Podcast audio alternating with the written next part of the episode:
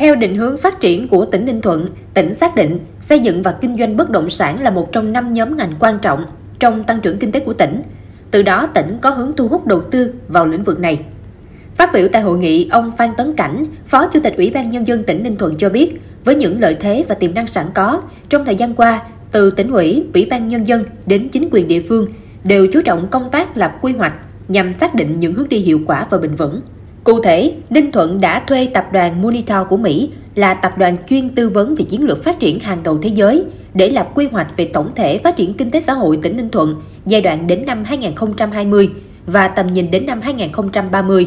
Đồng thời, thuê tập đoàn A Group của Anh để lập đồ án quy hoạch phát triển thành phố Phan Rang Tháp Chàm và quy hoạch giải ven biển của tỉnh. Ngày 16 tháng 10 2021, Ủy ban Nhân dân tỉnh đã phê duyệt danh mục các dự án kêu gọi đầu tư trên địa bàn tỉnh giai đoạn 2021-2025. Trong đó có 31 dự án khu dân cư, khu đô thị. Đến nay, đã có 4 dự án được chấp thuận chủ trương đầu tư và chấp thuận đầu tư với tổng diện tích là 119,57 ha và tổng mức đầu tư khoảng 7.264 tỷ đồng. Ngoài ra còn có hai dự án đã được chấp thuận chủ trương đầu tư và đang thực hiện tổ chức đấu thầu, lựa chọn nhà đầu tư. 8 dự án đang lập hồ sơ đề xuất đầu tư, các dự án còn lại đang tiếp tục hoàn thiện cơ sở pháp lý để kêu gọi đầu tư.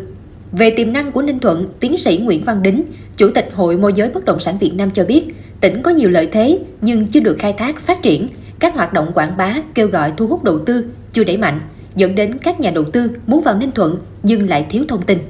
Chúng tôi thấy rằng là cái chất lượng quy hoạch và cái chiến lược phát triển thì tôi cho rằng là tất cả những cái chiến lược đó, những cái chính sách đó là rất phù hợp, rất hợp lý với cái cái tiềm năng của Ninh Thuận. Tuy nhiên ở đây chúng ta làm thế nào để những cái chủ trương và chính sách của các anh phát triển